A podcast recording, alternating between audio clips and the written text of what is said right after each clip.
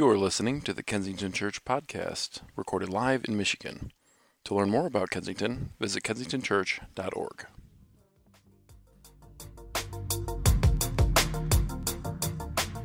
We are just a few days away from Christmas.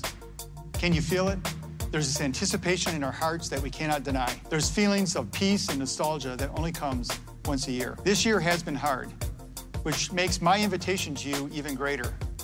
I'm inviting you home for Christmas. The service will take us on a journey far from home, walking alongside the wise men as they traveled a path illuminated by a single star. These wise men came proclaiming the good news of the king, but they left in silence. They came bearing gifts, but they left with hearts overflowing. What changed everything?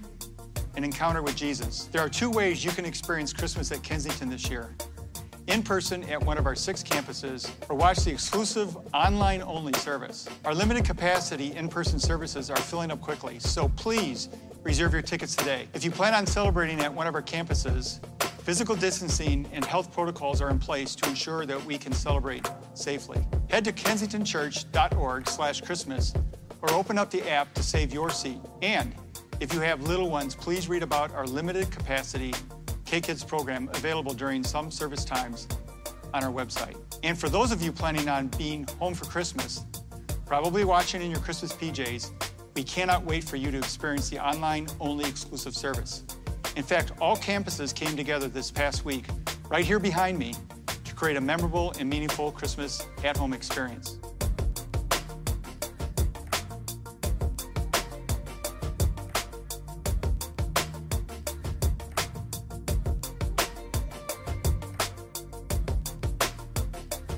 Teaching pastors from each campus are bringing the message to your living room.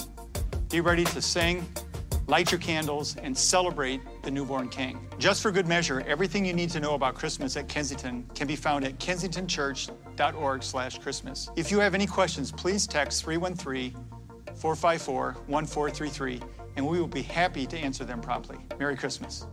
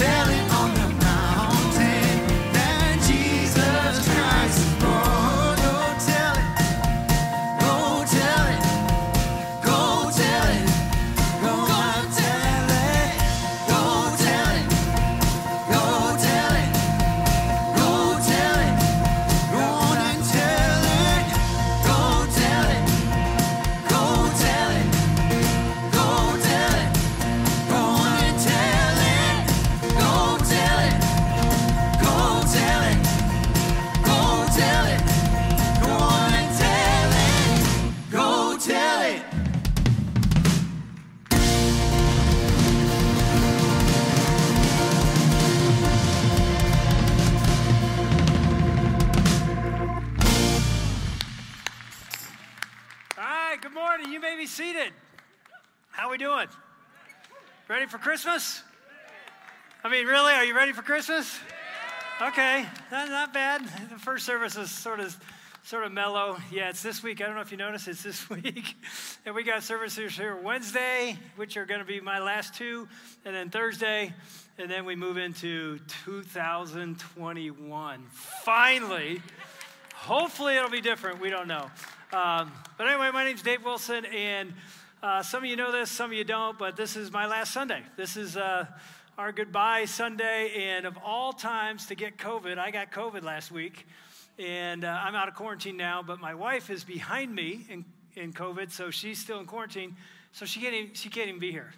So, what a weird uh, way to go out at Kensington. Ann can't be here.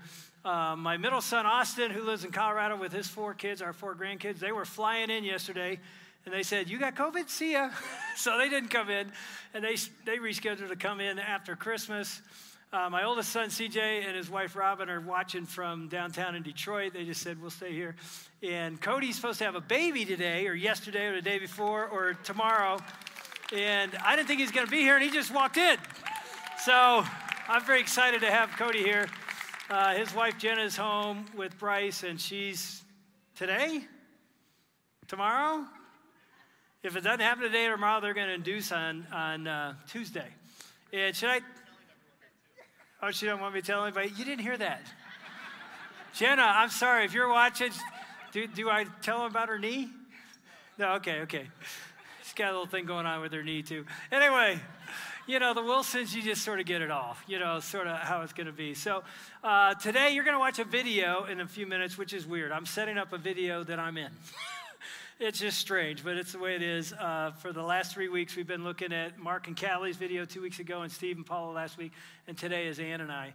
And I do want to just take the offering now as, as we start the day. And I know that means we don't pass a pouch because we're in COVID, so nothing gets passed all of our giving now is right here online. And uh, I just got to say thank you because through this whole pandemic, you have been uh, strong in your giving. And this is year end, and so it means a lot to us. And we uh, thank you for that. So that's how you can do that. And if you're brand new, that's how you just jump in. It's very safe, and it's the easiest way to do it. So with further ado, here's uh, last 30 years of my life at Kensington wrapped up in 18 minutes. All right?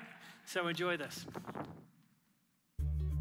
my upbringing with my mom is sort of funny now, but we were Methodist, Lutheran, Baptist, Presbyterian, Catholic, Episcopalian. I'm not kidding. We did all those different churches every year, and I didn't know until high school when I asked her mom that why do we keep switching churches? Were you looking for a man? And she was. She said, yeah. And she was in different singles groups in these different churches. The interesting thing for me is I experienced church life in every denomination, and they were all pretty similar. It was pretty boring, it was pretty not relevant to your life. The music was pretty bad. After college, came on staff with Athletes in Action. So um, Ann and I were sent to the University of Nebraska. Didn't even know what a Nebraska Cornhusker was, but we were now working with college athletes at the University of Nebraska. And um, one afternoon, I found myself with uh, my trainer, uh, Barry was taking me out, and we were going sort of down dorm, dorm room hallways looking for people that might be open to the gospel. And we ended up uh, knocking on a door. This guy had his door open. He's playing electric guitar. And Got to be honest, he was really bad. He didn't know how to play electric guitar. And he's in there playing, and Barry says, Hey, you know, would you be interested in, in doing a survey about God? And the guy goes, and that's how we sort of opened the conversation eh, with a survey. And he goes, Not, not interested, guys. And I'm like, okay, let's go. You know, and I turn and Barry's like, yeah, well, you know, it's not like a religious thing, just a survey. He goes, told you guys, not interested. Next thing I know, Barry grabs me and goes, hey, Dave here plays the guitar. And I'm like, what are you doing? And the guy goes, really? You know, he's looking at these Christian guys, you play guitar. And I'm like, Barry, what are you doing? He goes, yeah, Dave, let Dave play the guitar a little bit. And the guy's like, here you go, dude. You know, thinking I'm gonna play Kumbaya or something. So I sit down with his guitar and I look at him, I go, you know, name a band. And he goes, yes. I go, no, no, just name a band. He goes, yes. So I play a little roundabout. Give me a guitar, I'll do it. And, you know, we, we, we play Beatles, we play Lynyrd Skynyrd, we play Deep Purple. I mean, I'm just having a blast. And he, this guy is just mesmerized. And so after a few minutes of playing some of the songs that he loved, he looks at me and goes, yeah, you know, maybe I am interested in hearing a little bit about God. We led that guy to Christ. And so when we started Kensington, we thought, could there be a way to utilize the arts for the kingdom? Because God created the arts and God loves the arts and God brings excellence to the arts. And so when Mark Nelson joined Steve and I, he brought that excellence in the arts idea. One of his first visions was if we do arts with excellence, we will attract excellent artists the great artists will come to a church where the arts are appreciated and done well. And day one, I mean, compared to how we do arts now, it was not even close. We cared about music, we cared about production, we cared about sound, we cared about all kinds of artistic mediums beyond just music. We had drama, we had a little bit of video. Now we have a lot of video, but it was like, let's do this well, because this honors God. Excellence in the arts honors God. You know, for 15 years right out of college, we were on staff with Athletes in Action, which means we use the medium or platform of sports to reach people with the gospel. People think I was the NFL chaplain for the Lions for 33 seasons because I love football. That's why they, a lot of people think, oh, you just love football so much you want to be a part of that. I mean, yeah, I, I do love football and I enjoy it. It was bigger than that. It's like these guys have a platform in our in our society it's crazy sometimes why they have a platform because they can play football, but they do, and people listen to what they have to say. So we just knew that if, man, we can reach them for Christ, they have an incredible platform, incredible influence. People will listen to what they have to say. So if they can understand not only how to how to know Christ, but to make him known, oh my goodness, can they have an impact on our world? So that has always been our heart is yeah god gave us athletic ability so, so we can uh, relate and connect but it's been bigger than that god wants to reach them to reach others and the same thing is true in music uh, i'm just so thankful to god that he gave me uh, just a love for music. My dad was a drummer. I can remember going to restaurants with him and before the meal was done he'd be on stage playing drums in the band. Here i am a little boy watching that and i start playing guitar and i was in a band when i was in sixth grade and seventh grade. I actually had a bang that i used to flip around and sing and uh, i just love music. And so i saw god could use sports to reach people and he uses music. It's a medium that he wants to sort of utilize to reach people with the gospel well i mean i think the biggest thing that that we tried to understand to reach an unchurched guy was who is he and so, one of the important things is we couldn't separate our lives from the unchurched world. And so often in church work, you can, it's easy to do that. You get on the holy hill and all you hang around are Christians, and that's a wonderful thing. But it's like, no, we need to be out in the community, interacting with people that don't go to church and understanding how they think. And they don't really think that much different than we do. But I was coaching high school football, I was in sports leagues, we were had our kids in sports leagues, so we're rubbing shoulders with families and we're talking to them, we're having dinner with them and you realize the things they're thinking about, the things they're passionate about, the things they have questions about. And so we tried to design a weekend service that would be invitational, that they, if they heard about it, they would say, You're talking about that at church? Yeah, I want to come. You're talking about marriage? You're talking about conflict in marriage? You're talking about stress? You're talking about money? And you're going to give us God's perspective on that? Yeah, I'll, I'll check that out. Churches weren't talking about relevant topics at that time. And if they were, it was hard to distinguish what are they saying and how do I apply it? if you've ever heard me preach, you know at the end of every sermon, I'm asking, so what? What does this theology and doctrine have to do with how I'm going to live today in my family room? As a dad, as a husband, as a wife, as a mom, as a as a as a workman, as a workwoman, a businesswoman. Whatever the problem is, whether it's fear or anxiety or your marriage or relationships or your kids or your health or your finances, I could list 50 things. Guess what I'm going to say every time? Jesus. We tried to design a weekend that you would literally leave and call your neighbor and say, "You got to come to this. You got," and they'd be like, "Yeah, like I'm going to go to church. Trust me, it's different than you ever thought. The arts are going to be done well. They're going to be powerful. The message is going to be practical and life changing. You got to come." And people came. Well, I think it's really easy after you become a Christian and you walk with God for a while and you get in the Christian community, you don't even realize you're starting to talk in a language that people outside of that, outsiders, don't understand. Justification, sanctification, glorification. What do those words mean? Even uh, being born again or saved. Um, so we were very careful to say, explain those. Um, I rarely use the term Christian. I said Christ follower, a person who follows and lives his life according to the way Christ wants you to. I would have people sometimes come up to me, uh, and it can still even happen, and say, hey, you know, you really don't need to explain that Paul wrote a book called Ephesians that it's written to a church in Ephesus, and here's what it. I go, oh, I'm not. You know, these are Christians coming up to me. You don't need to explain that. We know that. And I go, I'm not talking to you. Your neighbor doesn't know that, and when they hear that, they go, this is a letter. I grew up in a church, they talked about the epistle of Paul, and I'm like, I thought it was a gun. I had no idea what an epistle was. It's a letter. And that, that helps the person go, oh, so the Bible's not some scary document that I can't understand. He wrote a letter to people that were dealing with this issue, and here's what he said about it. That, that takes the defensiveness, defensiveness down of the, of the young church guy going, oh, maybe I can open this book that I've been so scared of and understand it. We knew from even dating and engaged days when we were talking about uh, the future, not really getting married, but what does God want to do with our lives? I can remember on one of our first dates, her sharing her vision for her life at the Findlay Reservoir. I was 18 years old. Yeah, and I'm 21, almost 22, and I remember sitting there listening to, to Ann share that. She's like just out of high school.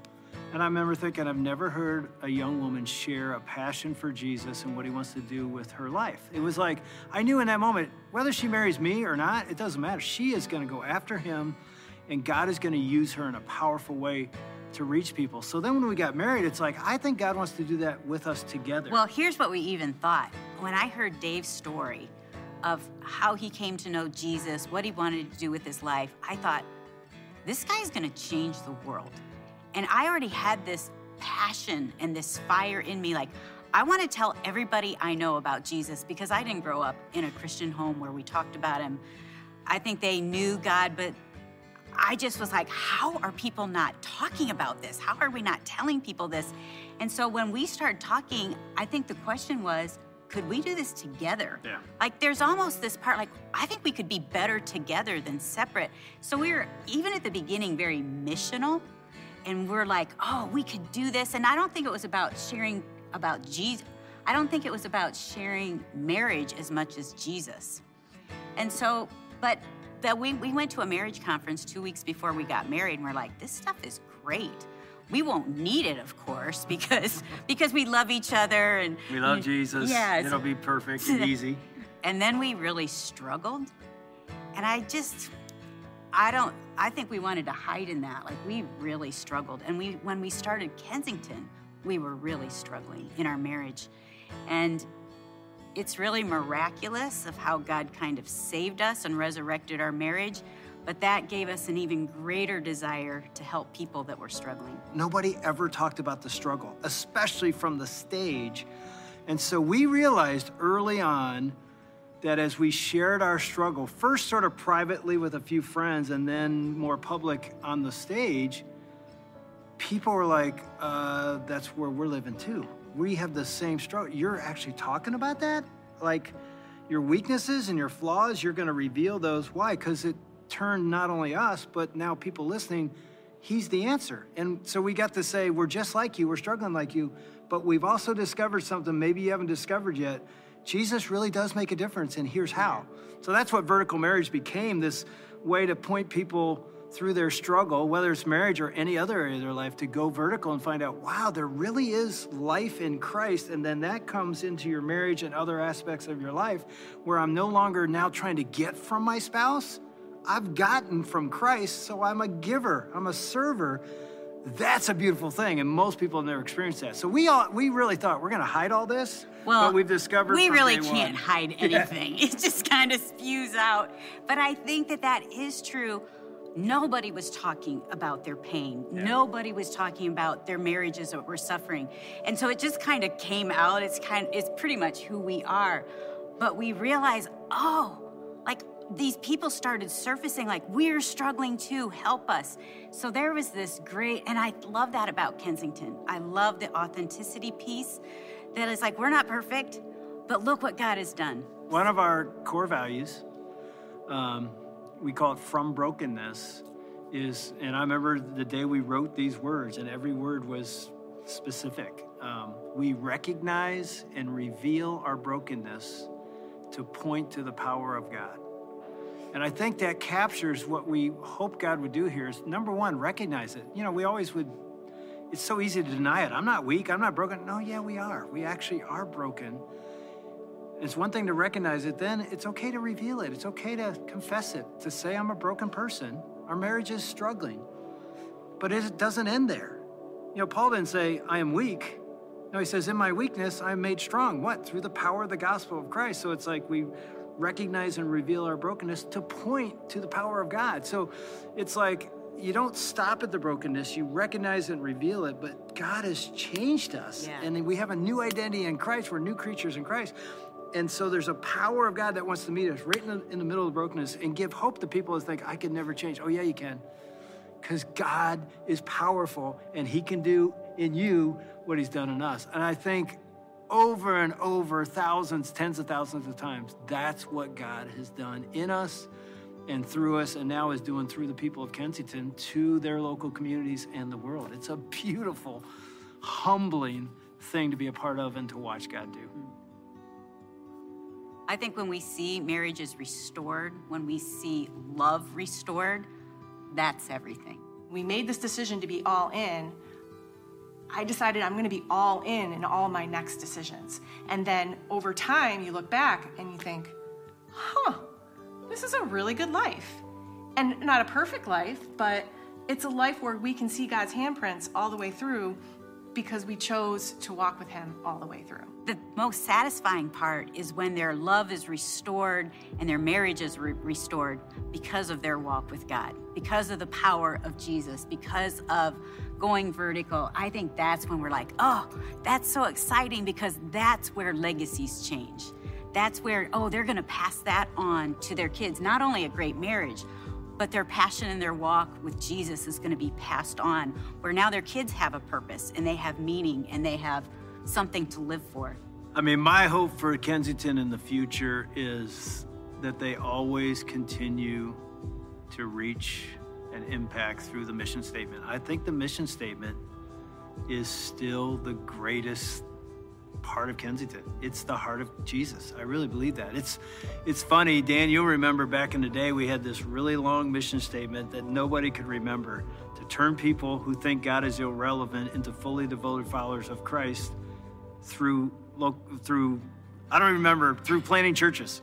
You know, and it's like no wonder nobody remembered that because like I could barely remember it. And so about 10 years ago, we sat down and said we need to say the same thing in a memorable way, and it's to see everyone transformed and mobilized by Jesus. To see everyone in parentheses, meaning there's a focus on the one that Jesus leaves the 99 sheep for the one. So there's a focus on that, but it doesn't mean the everyone doesn't. Everyone matters, but there's this focus. Never forget the person that's on the outside, transformed and mobilized. And I really hope that's what we've done. I hope it never stops. That the gospel in Christ transforms people's lives, but it doesn't stop there.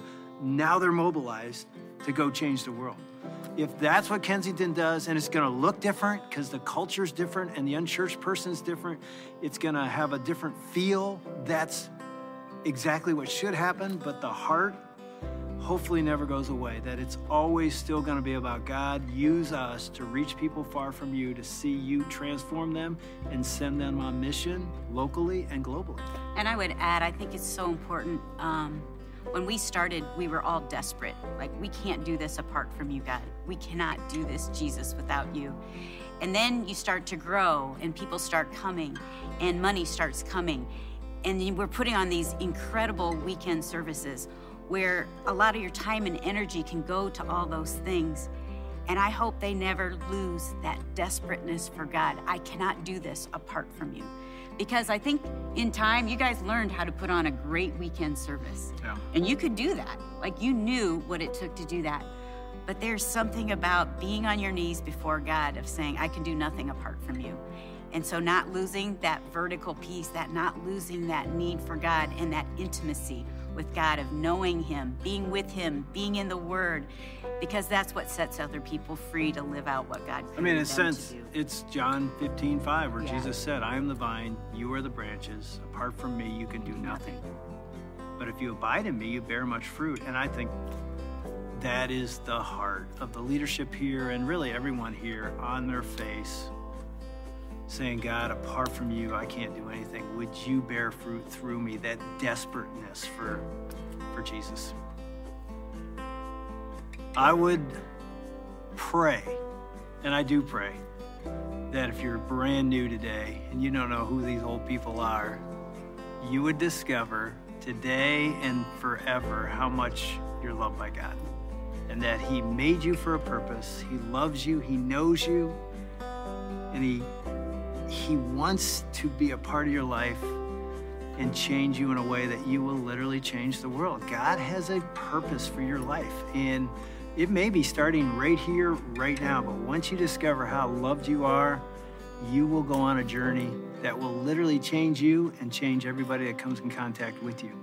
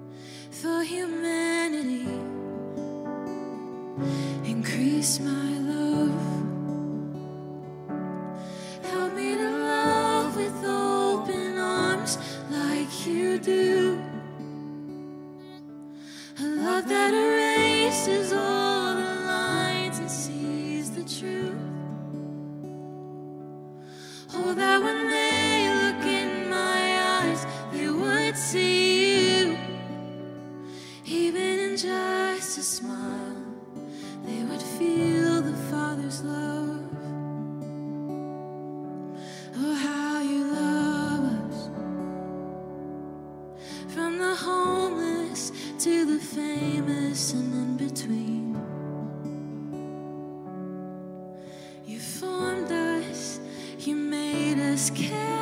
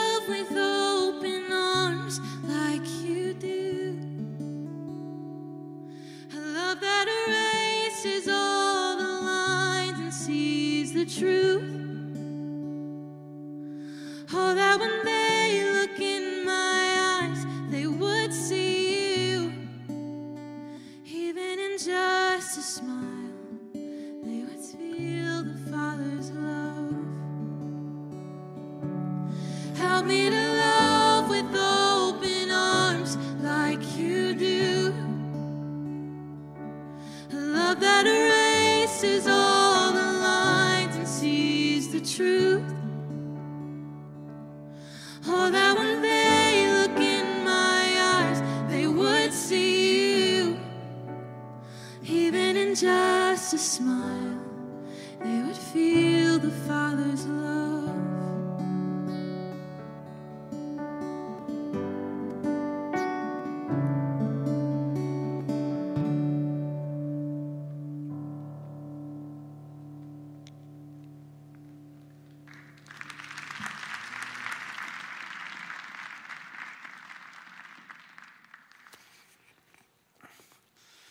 So, what do you say after that?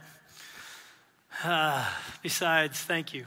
Um, I didn't write a message. I didn't write anything, you know, specifically to say today. But there's some people that, you know, after 30 years of being in ministry together and doing life together, that I need to thank. Um, first of all, you know, when I met Steve and Mark, a lot of you obviously weren't around way back then. This is over 30 years ago and we started dreaming about what now is known as Kensington, it has been a tremendous blessing from Steve, Steve and Mark and Steve and Paula and Mark and Callie for them to allow me and Ann to be who we are. I mean, there was really never a time that they tried to make us who we are, aren't. You know, it's just like be you. And some of you know you've been around here long enough to know that can get pretty crazy at times and uh, a little wild, and you never know what I might do up here. And uh, sometimes that worked, and sometimes it didn't. In fact, it's sort of funny. I, I didn't say this last service, but the reason we have a Christmas premiere, we do a rehearsal.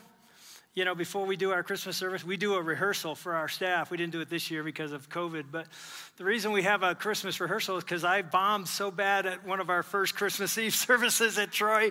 They're like, don't ever do that again. I had my guitar and I played some rock thing and it didn't work. Anyway, um, but they gave me the freedom to do that kind of stuff. So it's a real blessing to say thank you to Steve and Mark. And uh, somebody that can't be here today has been my uh, executive assistant uh, for the last 30 years, Debbie Popchuk. I know many of you know Debbie, and there's nothing that would happen in my life if she wasn't taking care of all the details. And she can't be here today because she's going to see her kids next week, and they don't want her and Andy around people. So she's watching.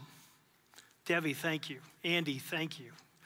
You know better than anybody how much you've meant to us. We could not have done any of this without you. and the future, can't do without you as well. So she's been incredible.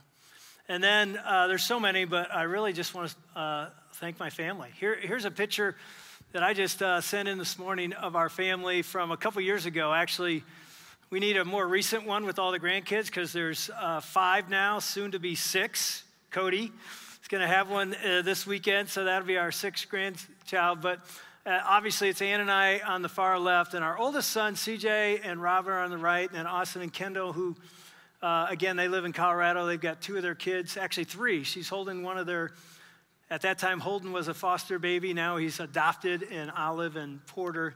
And then Cody and Jenna, this was before they had Bryce and soon to be Autumn. Um, but here's what I like. As you look at that picture, first thing I'd like to say is thank you to my wife, Ann. I don't know if you can appreciate this. Um, being a pastor and even a founding pastor of a place like Kensington or any church is really, really hard on the family. I mean, you think it's, it's really difficult because you give so many hours. I know many jobs are like this, but it's just your heart is, is I, I got, I, I, I've never experienced weekends like I've been experiencing lately because I'm not preaching here every weekend. It's just like that's how people live. They have weekends. It's really an amazing thing. You know, in ministry, you don't you work on weekends and you don't take a day off, and you say you do, you never do, and so the family pays for that. And uh, some of you know that Ann, uh, the year we started Kensington, 1990. Many of you know this, but that's also the year she said to me, "I've lost my feelings for you." That's as we were starting Kensington. She said, I'm done. And a large reason for that was I was never home. I was doing this, trying to do what God had called us to do. And it's real easy to get so focused on that, you leave your family and your wife in the dust. And thank God that now we're married 40 years and we actually love each other more today than we did when we started Kensington, which I would have never thought was possible. And we really love each other because we spent the last week in COVID together. So, you know, we couldn't go anywhere. We were just locked down in our house. And uh, again, she's still there. She's got, got, a couple more days of quarantine to go. Um, but man, I would just, she's, she's not here. I'm looking at you, honey, and I love you. You've been the greatest ministry partner ever. And I can't wait for the next 20, 30 years to keep going. As many of you know, Ann has a fire for Jesus that is contagious. And it has led in many ways this place uh, through her and through me together. And then you know, it's really, interesting. If you look at my two of, two of my three sons, I've gotten to do ministry with. My oldest son, CJ, with his wife Robin, they live down in Seven Mile in Woodward.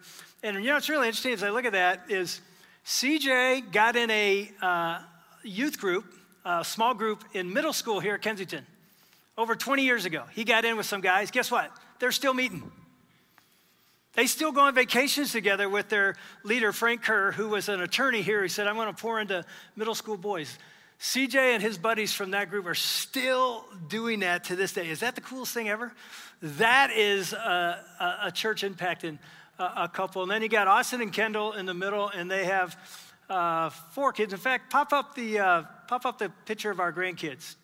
Here's our grandkids. I showed this a couple weeks ago, um, but uh, Austin's kids are Olive on the far right, who I'm holding. Uh, Porter right there beside the one in the smiley face is number two. And then in Ann's right arm is Holden, who was a foster baby. Now they've adopted him. And his little brother's got the smiley face. His name is Ryder.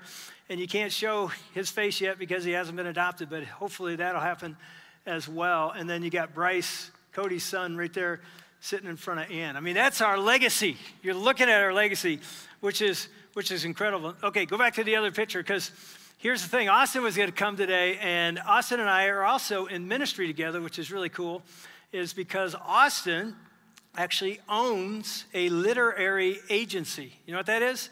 That's an agency that connects authors to publishers to get book deals. Guess who my agent is? Austin.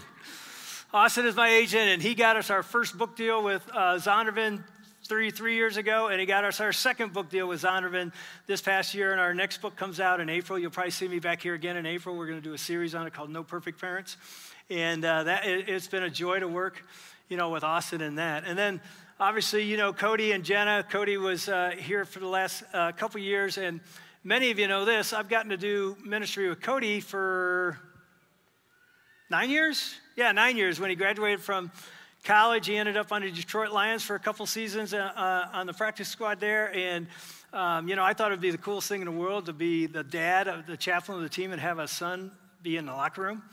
You know, I, I shared last service, he lockered beside Calvin Johnson. So Calvin's like six six, and Cody's like five nine. Five nine. He thinks he's five ten. He's five nine. You know that was thing, and that, and I thought that would be the coolest thing ever. It was not as good as being on staff here with Cody at Kensington for seven years, and then the last two years here at Orion. As many of you know, that, that young man marked this place. His fire was contagious and really marked us and Kensington and Orion. And it's really a joy to have him here today. I didn't think he was going to be able to make it today because they're going to have a baby. But, uh, you know, those I have to thank first. And I don't know who else besides uh, this incredible Orion team that we've had. Many of you know when we started uh, Orion campus is actually at that time in 2003 was called Kensington North. Anybody from Kensington North days? Rochester Adams High School. We were called North because it was the only other campus we had, so it was north of Troy, so we called it Kensington North. And our campus director then was an incredible woman named Nancy Worm and her husband Joe. They were phenomenal. And then we opened up uh, a sort of a video campus in Lake Orion High School. Some of you might have started there, and we still had Rochester Adams going. So Becky Lee led Rochester Adams. She was our campus director, which was amazing. And then Nancy, and then when we came here, we combined back together, and I had two campus directors. I had Nancy and Becky, which was incredible because they're amazing. And now we have Susan Welsh. So we've had amazing leaders of this campus. And I don't know if you know this, but I don't lead this campus. I never really have. They do. I mean, you come up and ask me questions, I'm like, I don't know, ask them. Because they know everything, and our staff here has been just, just a joy to work with. I'm sure I'm forgetting somebody. Am I forgetting anybody, Susan?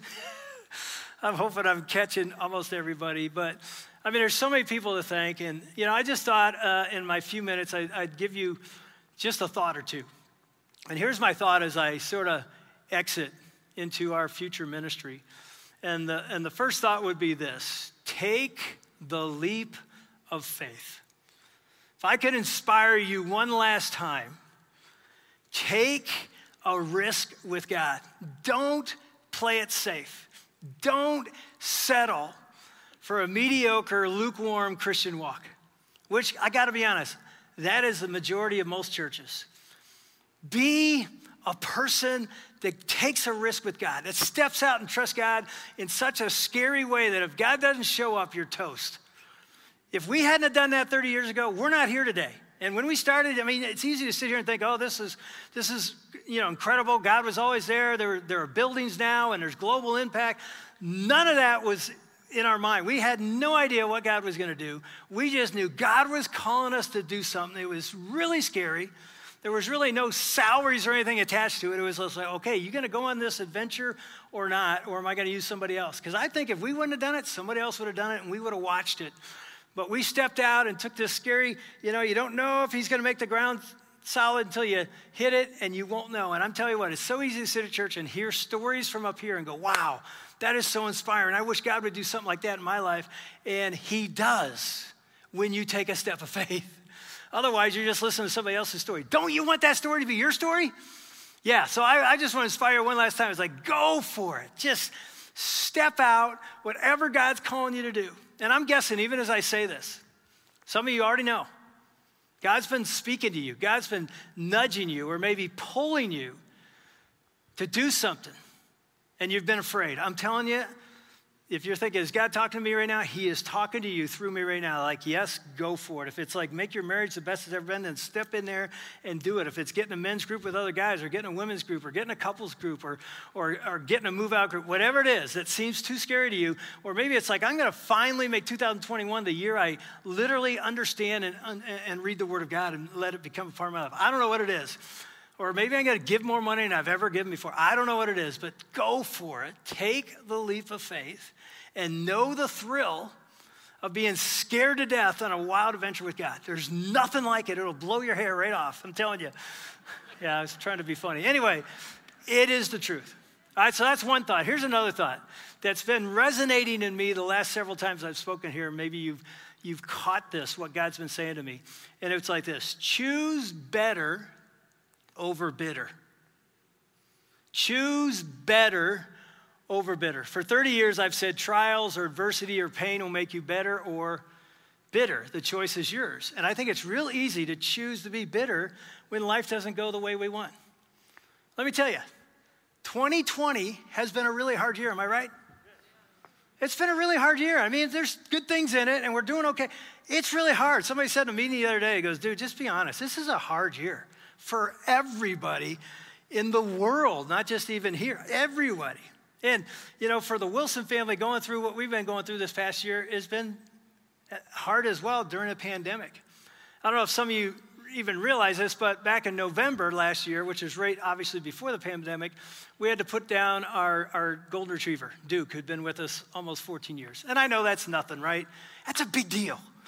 it's like a it's like a family member, am I right? And we've always had golden retrievers, and we didn't even replace Duke because we're traveling, and it just didn't feel like the right time. But I'll never forget. I was getting ready to come over here and preach on a Sunday morning. It was Saturday night. Ann and I were watching TV, and she's laying on the floor with Duke, and we knew he's getting old and showing some signs. And she looks over at me. She goes, "Man, I'm feeling his abdomen. He's got a tumor or something. I got to take him in tomorrow." So I come over here to preach, and I get done with the second service right? And I set up a video at the end of my message and I go sit down. It was right here because we had the little stage out. Remember that? Remember we used to have stage out there? So I sit down and as I open my phone up, as I sit down, I get a text from Ann that says, I'm at the vet. He's full of cancer. When church is over, we need to put him down. And I start crying. I mean, I love this dog, and I'm just tear up. I'm, I'm not kidding. There's a lady sitting right beside me, has no idea what's going on. She leans over and she goes, Hey, haven't you already seen this video before? and I'm not going to tell her, you know, I just found out I'm putting my dog down in a couple hours. But I just said, Yeah, it's really emotional. but I mean, that was like the beginning. And none of us knew in November what December, January, February was going to bring. But then you walk into this year where we moved Ann's mom and dad from their forever home in Georgia to a nursing home in Columbus. In fact, here, here's a picture of uh, Ann and her mom, Toot. And I, if, you, if you know Ann, I'm telling you, that woman, Toot, is where Ann gets it. She is a woman of joy, right? And so here's a picture of her mom and dad, Dick and Toot. Dick was my high school coach. He became really my dad. That's them in their new nursing home that we moved him into, which was really a hard thing. You can imagine leaving your home your whole life. You raised all your all these grandkids, and then you end up in a nursing home. And about three months after that move, Toot died, and she passed. And so Dick is there now by himself during COVID which last week they locked him down and said, You can't even leave your room, even go down to the dining hall. You're just locked in, and he's the biggest extrovert ever. And it's the hardest thing to watch them go through that during this. And many of you know, as all that's happening, uh, we in Kensington are talking about uh, the end of our run here, you know, called succession. And that's not an easy discussion, you know, trying to figure out what's the right time for us, what's the right time for you in Kensington, and, you know, what's God doing in our ministry. And it became clear that, you know, at the end of the year, obviously we're here now, is what God is transitioning us to do what He's been doing with us in the last really 30 years with Family Life and the last few years with the radio podcast. By the way, so many people ask me, what podcast is it? Family Life Today. Family Life Today. It's not Family Life Radio, it's Family Life Today program. And so we've been doing that. And so we were transition trying to figure that all out as well. And at the same time, you know, Cody finds out that he's not going to be on staff here at Kensington. Uh, there wasn't a position for him. So all that's happening in the Wilson family this past year. And I tell you what, you've gone through some of the same stuff, right? You've lost jobs, you've maybe lost uh, loved ones or friends through COVID or other ways. I mean, I just found out this week Nino Pecoraro died. Nino and Sid were one of our founding mentor couples for our whole marriage mentoring ministry. And so he just went through COVID and passed. And I mean, it's been a really, really hard year. And when pain happens in our life, we can get bitter, we can get better. And what I've said the last couple times I preached here is God is in the middle of our pain. Have I said that? God is in the middle of our pain. He's right there. You think He's abandoned you? Nope. He's right with you. And actually, I tried to say this the last uh, several months. Not only is He in our pain, but He actually wants to use that pain to lead us to our purpose. The very ministry that Ann and I are going to be doing for our future is out of brokenness in our marriages and out of the broken family that I came out of. And we want to help. It's just like what God is doing. I thought that that pain in my life would be something that, you know, I'd just be bitter about. Now it's like actually God wants to use that and He wants to do the same thing in your life and in my life. And He has great plans for our future and your future and Cody's future and Austin's future and CJ's future. He does. And so I want to challenge you as I challenge myself man, you go forward, get better. Let God meet you in the middle of that pain and use that pain in a way that actually would be a blessing to others later. I know I'm preaching a sermon I did last month, but that is so true. God wants to do that. And the last thing I'll say to you is this please, if I could leave you with anything, it would be this be a big Godder. It's not the size of your faith that matters, it's the size of your God. You can have mustard seed faith, tiny faith. But if it's in an impotent God, you got nothing. But if you have mustard seed, tiny faith in a huge, majestic, holy God of all creation who absolutely loves you, God can do great things in you and through you. I'll leave you with this Ephesians 3:20. One of my favorite life verses. Paul writes this, now to him, God, now to him who's able to do immeasurably more. He's able to do immeasurably more than you can ask, what you pray, or even imagine or dream about. He can do more according to the power that is at work within you. What power is that? The Holy Spirit of God in you cannot be stopped. Hear what I'm saying? Man, I hope this place is a ball of fire going forward. I hope your lives are a ball of fire going forward, saying, Man, I serve a big, awesome God. He wants to do something incredible in me. And I'm not saying that isn't going to be painful. I'm not saying there aren't going to be trials and, and hard times in your life. They, there will be. But there's a God who can do immeasurably. How do you define that word immeasurably? You can't even measure what he can and wants to do in your life, and he will step out and trust him. Choose better over bitter and follow a big God. My hope for you is that you'll be big Godders, not little Godders. Plenty of little Godders run around. Their, their, their God has just been shrunk into nothing. Not too many big Godders run around like, God, I'm going to trust you like never before, and I'm hoping to see you do things I've never seen you do in my life. That's my word for Kensington going forward. I hope you receive it. All right, so with that, and I, and I, and I, you know, it's my last Sunday, so I can keep doing this. One more thing. Um, no, I will say this Orion Campus, you've been amazing. You really have. I mean, it's amazing, this campus and this community. And it's true for every campus at, at Kensington. It really is. But man, I'm a, a little biased leading here for the last 17 years or 18 years at, at Orion. It's like, man, when we ask you to give, you give. We ask you to jump and do stuff, you do it. It's crazy. I mean, move out numbers from Orion are just always high. Retreats, it's just crazy. You are such a blessing to lead because you say jump and you say, How far? Let's go. So thank you for the ride of my life. It's been a joy. And believe it or not, I don't know, I, I have to set up a video now that really does capture what God does here. And it's just a recent story that took place even during COVID. And it's another, these happen all the time. Thousands of these stories have happened over 30 years, and here's just one of the more recent ones. So enjoy this.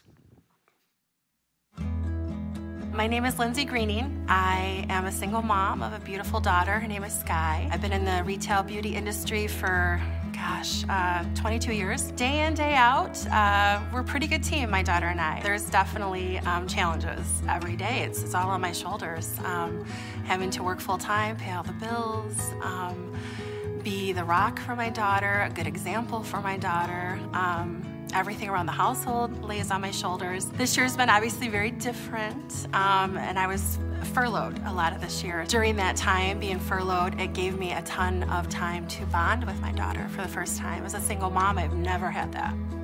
So, during my childhood, um, I did get the chance to go to church very often and, and loved it. The lessons that I learned going to church stuck with me through my whole life. But up until the age of, uh, I was about 12 when my mom had to get a second job. And as a result, she was just very tired. And, you know, my dad could have, you know, took, taken us, but he only went to church with us basically at holidays. So holidays and church are very special to me to this day because they're memories I have of our family coming together, and I just, I loved them. My daughter's father, um, when she was two months old, he was in Iraq in the army and he was actually killed. And it did kind of shake my faith a little bit. That was a hard, hard hit. And so that was definitely the first blow, and that was a big blow. And that was a blow that I don't know, I don't I don't think I really healed completely from until maybe even this year. And it's still obviously a little raw, sorry. Um, and then some of the other hits, um, my daughter was about eight, and my brother passed away unexpectedly. And that hit our family tremendously because he was only 28. And he was a very, very important part of our lives because he was like a father figure to my daughter. And so she had lost her dad, and then she lost another dad figure. And then the next year, we lost my dad. We lost him to a heart attack and kind of a broken heart, I think, from losing Chris. So we had a lot of hits, a lot of hard times um, through the years. Um, but as I said, um, I know that everything happens for a reason. There's some reason we're on this journey, and I'm still trying to figure out my brother and my dad because it was a big hit to our family, and it really kind of tore us up a little bit and um, separated us a little bit. And then myself, I think I closed up a little bit. I had a huge, huge wall up um, of not wanting to get hurt again. Kind of initially, like I said, when I was furloughed, it was kind of an exciting time for me because I thought, oh my gosh, I'm gonna have like a month. I thought maybe a month of no work, and I can just relax with Sky and have fun with Sky and, and grow and reconnect and figure out what is missing from my life, what I can do to kind of make myself a better person. And one of those things was wanting to connect more spiritually or to find a community of a church again. I have worked in Troy at Somerset Mall for almost 14 years. And during that time i my commute was taking 19 mile to coolidge. So every single day i would drive past this church. I would drive past kensington. But uh, i just i wasn't ready. I wasn't ready for a lot of years. Um, and i just thought you know what? No no. You need to google kensington church. That church you drove past every single day for 13 years google them. So i googled kensington church and it was very different. And so I, I watched that entire service, cried a lot during it. Um, but after the service, I still felt good. I didn't feel worse. I didn't feel vulnerable because I was at home and comfortable. And after that service, I did. I every single Sunday watch service, even if I was in Grand Rapids with my sister, if I was somewhere else visiting people, I still could quickly pull out my phone and watch online service. I looked forward to it very, very much when your guys' doors were going to open, and that was in July. And then I came to in-person service. So the first time I walked in the doors, um, it was it was quite amazing. I found myself anxious, excited, but but not nervous, which was a difference from the past. I remember sitting down and watching the videos, and that's when I learned about some of the groups that were available. And then uh, School Partners uh, has been so, so close to my heart because before I got bit by the fashion bug, I wanted to be a teacher, and, and that's allowed me to help the teachers and the students in need. And Christy Hayes has been amazing with helping that journey. My daughter and I, we've helped with the Thanksgiving baskets. I've brought friends as often as I can when I'm not ushering. And I didn't realize when I posted on Facebook, uh, one of the first posts was talking about my journey with Kensington, how excited I was to be here. How many of my friends or previous coworkers had went to Kensington and they started joining me here. Uh, we went to a couple Wednesday services, um, a few Sundays. So it just, like I said, it, it's my family. It feels completely at home at this point. If I wouldn't have checked online, checked it out, I think I would still be surviving. I guess that's I guess that's the best way to, to put it. I was surviving. I had my faith, I had my spirituality, but I guess I wasn't I wasn't flourishing. I wasn't I wasn't living the full life that I could have with getting that wall down and connecting with a really great community and family. God, God has always been awesome to me, um, even with all the craziness and the hits we've had. Um, and I think I'm reconnecting closer to who Jesus was and his special role in our lives um, and living a life like Jesus.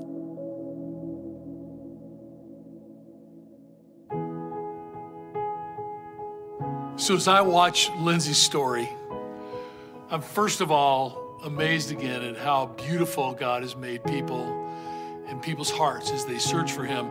And it throws me back to well more than 30 years ago when Dave and Mark and I were working out at a fitness club and dreaming about how to reach our generation. And as I look back at all those years, I can honestly tell you if all of that dreaming and work and planning was just for Lindsay and her daughter Sky, it would have been more than worth our lives. It's so cool to see her coming to through our online streaming services where not just her, but thousands and thousands of people have reconnected with Christ. And then for her to come to a physical campus and connect with great people, I thought this is the dream of living life in community with Jesus and with people. And so when you make a year end gift to Kensington, you're investing in people like Lindsay, people who are finding hope for the hurts of their life or just the hole in their heart. And I want to say to you and me, this is such an incredible privilege because in this coming year, we have a chance to reach thousands and thousands of more people who are looking for the missing piece of their life. And we know it's the risen Jesus. And so I want to invite you to make a year end gift to Kensington, to invest in the future of people that matter to God, to people like us, to see everyone transformed and mobilized by Jesus. This is the great adventure that we're on. And I want to thank you for being a part of this, for joining us in this mission. And I want to wish you a very Merry Christmas.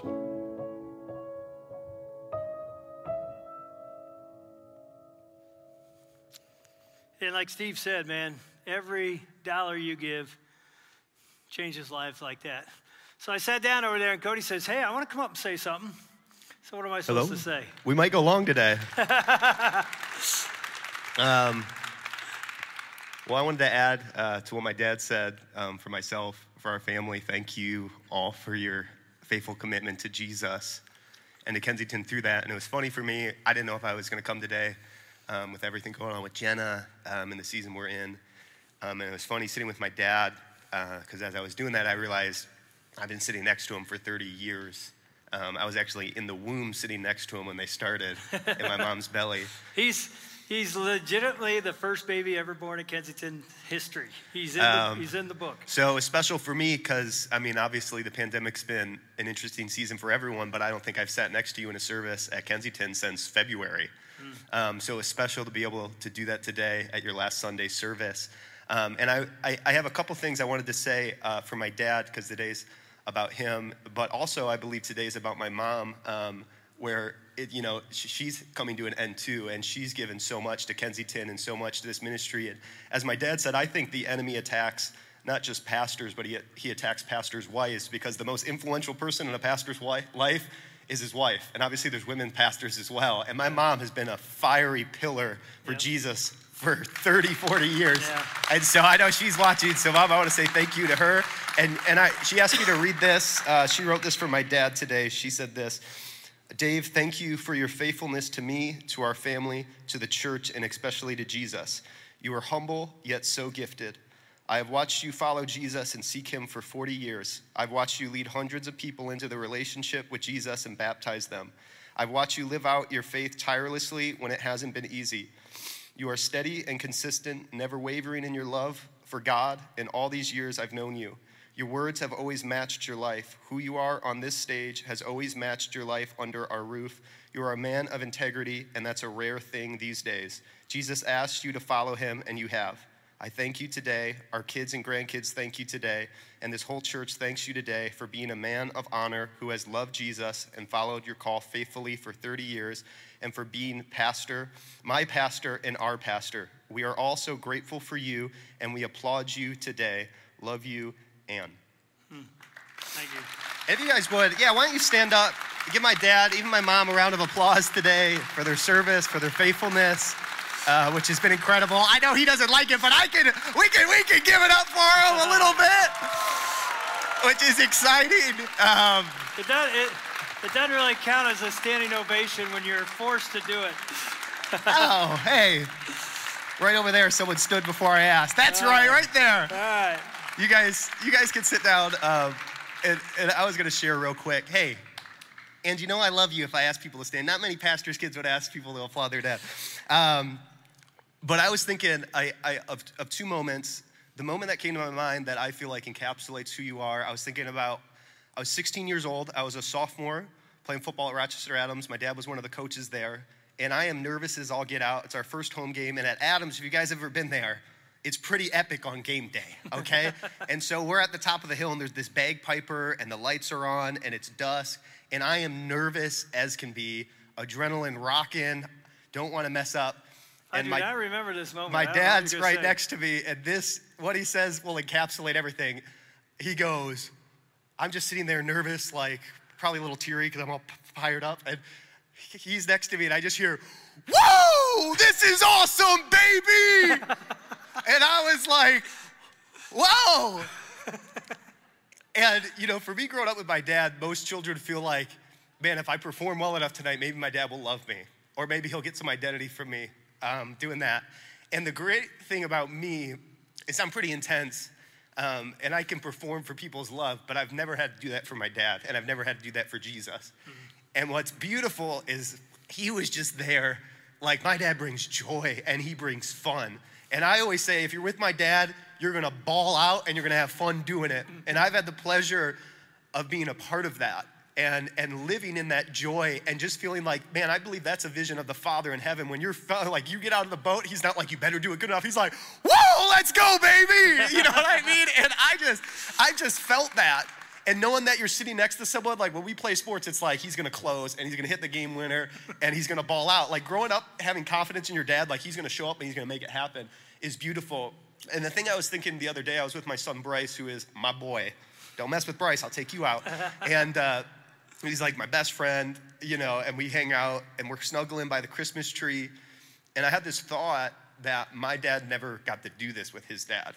Um, and one of the reasons I have an opportunity to do that with my son is because of the legacy and the shifting that my parents have brought, as my dad would say, not through their effort, but through the power of Jesus through them.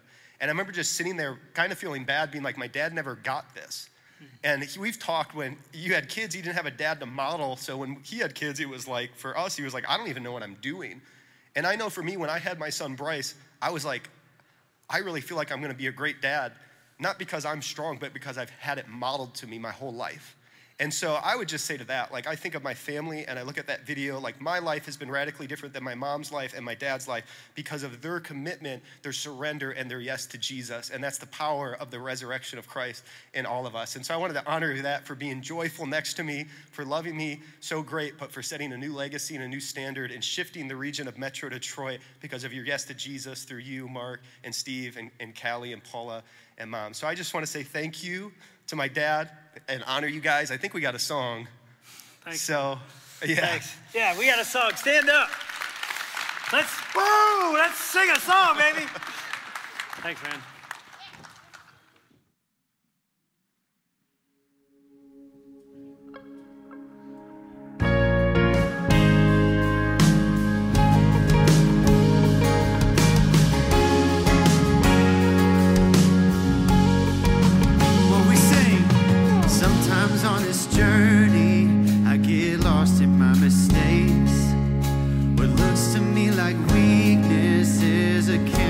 For your strength.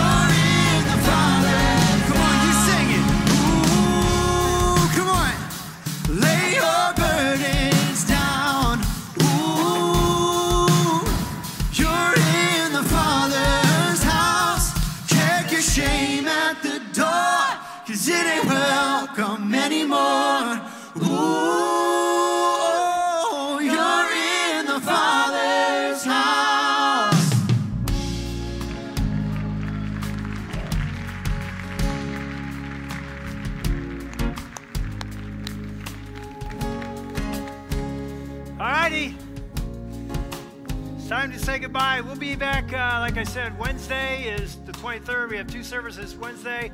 I'm doing those. And then Thursday, all day, we got Christmas Eve all the way through uh, 11 p.m.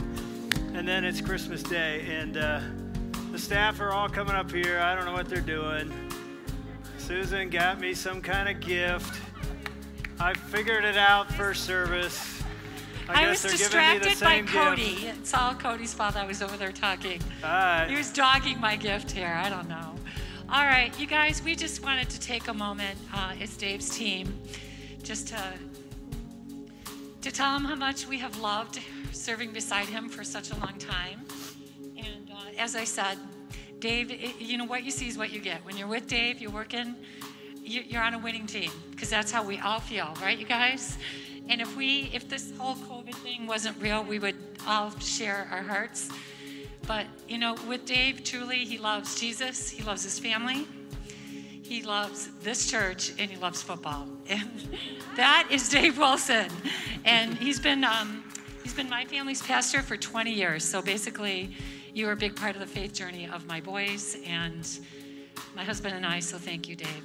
We, Thank you. We really It's a joy. appreciated you a ton, and Cody as well. So it's good to have him here, Cody, for sure. So, um, you guys, Craig could not be here today, but since he saw Ann got to read something, he wrote something for you as well. You ready? No. Yes, he did. Come he on, did. it's already over. I'm not even kidding. I'm going to read something. We're like 10 minutes over. Okay, here it is. Hey, Dave. First time you say, I'm sorry I can't be there in person today, but I am celebrating with you nonetheless. Although I am still newer to the Orion community, you have had a profound impact on me from a distance for many years. Your love for Jesus, your passion for everyone to know him, and your dedication to his church is incredible. I will forever be thankful for your willingness and courage to say yes when God moved you to start Kensington. I'm confident that as God calls you to your new adventure, not only will you have incredible impact there too, but your impact here will continue to ripple for many years to come. Thank you for being a disciple who finished this part of his journey well. Thank you for many sacrifices over the years, for your faithfulness, for not quitting when I know at times it would have been easy. And thank you for always pointing us all to Jesus. So that's Thanks, Greg. Craig. Thanks, Greg. So, Dave, we love you. We all pitched in. We got you a little something. The first service, I, I reached down here because they said it's a putter, and I'm like, no, that's a driver, and actually it's a left-handed driver, and I'm right-handed. so, and it's used. It looks like it's been hit a few rocks. Yeah, it's hit a couple rocks. So you this know. is my team. This is what This they is give it. me. This is what we do. 30 This years of sweat. I got a driver I can't hit. So thank you very oh, much. Oh, you're welcome. But we actually got you something to buy a real one with. Oh, really? Oh, yes. They know I need a driver. I appreciate it. All right. Thank you. We love you, Dave. Hey, God bless. See you later. Bye bye. Thanks, guys. You've been listening to the Kensington Church Podcast. If you've enjoyed this recording, check back weekly for new content. You can find Kensington on Facebook, Instagram, and Twitter, and of course at kensingtonchurch.org.